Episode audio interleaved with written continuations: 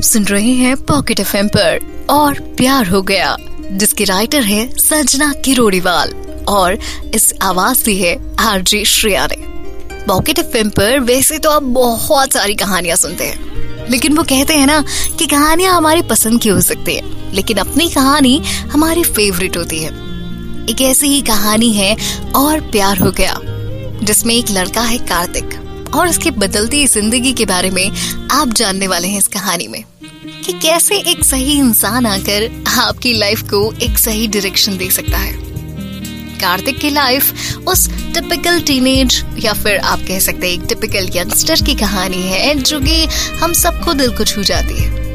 उसकी लाइफ में मस्ती स्टूडेंट ऑफ़ द ईयर और किसी सही पर्सन का सही टाइम पर आ जाना। क्या मोड़ लेकर आता है कहानी में? आप जानेंगे। पॉकेट एफ़ पर और प्यार हो गया के साथ। सुनते रहिए पॉकेट एफ़